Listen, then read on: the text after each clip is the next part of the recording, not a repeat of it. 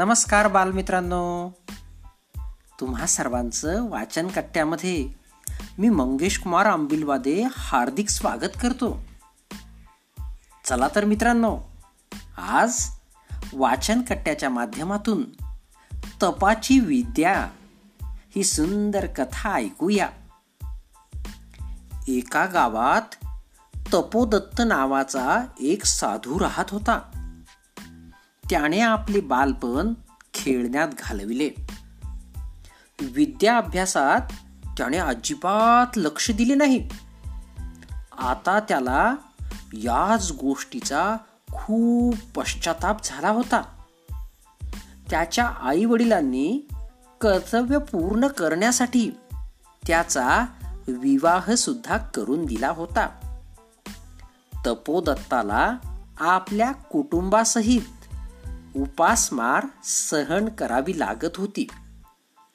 त्याची शरीरयष्टी मजबूत असल्याने त्याला भीक देण्यास लोक तयार होत नव्हते. तो जेथे जायचा तेथे त्याची मजबूत शरीरयष्टी बघून कोणी त्याला भीक देत नव्हते. वेळोवेळी अपमान झाल्यामुळे त्रस्त होऊन त्याने विद्याभ्यास करण्यासाठी तपस्या करण्याचे ठरवले.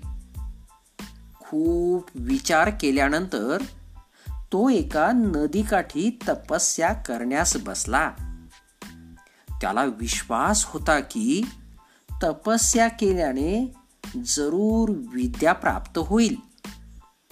खूप कालावधीनंतर फिरत फिरत भगवान बुद्ध तेथे पोहोचले.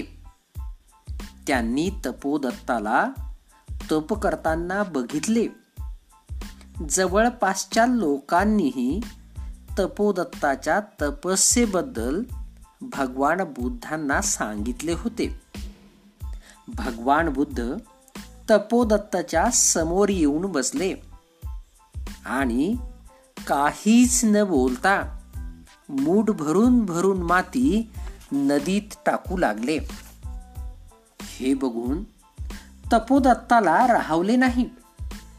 त्याने भगवान बुद्धांना विचारले भगवान आपण नदीत माती का टाकत आहात? भगवान बुद्ध म्हणाले मी नदीमध्ये पूल बनवत आहे ज्यामुळे मनुष्य आणि प्राणी ये जा करू शकतील. तपोदत्त हसून म्हणाला महाराज आपण तर ज्ञानी आहात तरी आपण असे का करीत आहात? आपण तर जाणताच की नदीचा प्रवाह तीव्र आहे आणि नदी सुद्धा बरीच रुंद आहे. त्यावर अशा प्रकारे माती टाकून पूल तयार होणारच नाही. तपोदत्ताची ही गोष्ट ऐकून भगवान बुद्धांनी गंभीरतेने उत्तर दिले. तपोदत्त तुम्हाला तपस्या करून लिहिणे वाचणे येईल का? यासाठी तर विद्या शिकावीच लागेल. भगवान बुद्धांची गोष्ट तपोदत्ताच्या लक्षात आली. याच दिवसापासून तपोदत्ताने तपस्या सोडून संस्कृत शाळेत जाणे सुरू केले. मेहनत मजुरी करून कुटुंबाचा उदरनिर्वाह करू लागला आणि रात्री अभ्यास करू लागला. खूप कमी कालावधीत कठोर परिश्रमाने तो विद्वान बनला आणि धार्मिक ग्रंथही समजू लागला.